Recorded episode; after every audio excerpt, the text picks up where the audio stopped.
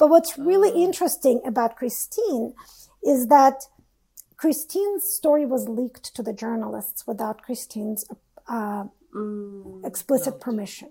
And so before, just within a very short period of time, I think months even after the surgery, it was blasted all over the news in the United States that this happened. I think it was Christine's letter to her parents where, where she okay. told that she did this. Mm. And so um, it was immediately on the front page of major publications, a sensation worldwide.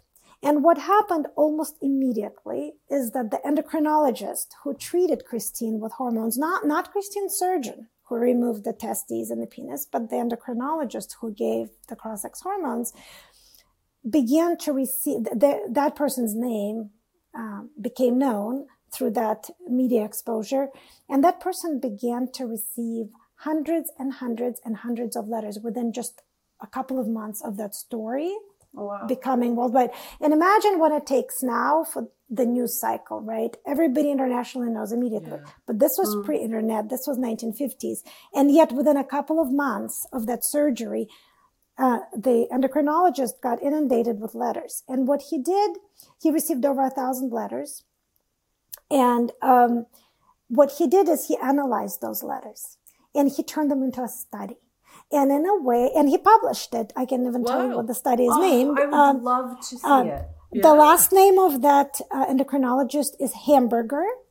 Hamburger, yes, I think this is right. Um, and um, the name, the study was published in 1953, and the name of the study is The Desire for Change of Sex as shown by personal letters from six, 465 men and women. And wow. the study is from 1953. And okay. so, and so that study tells us a lot about who was seeking gender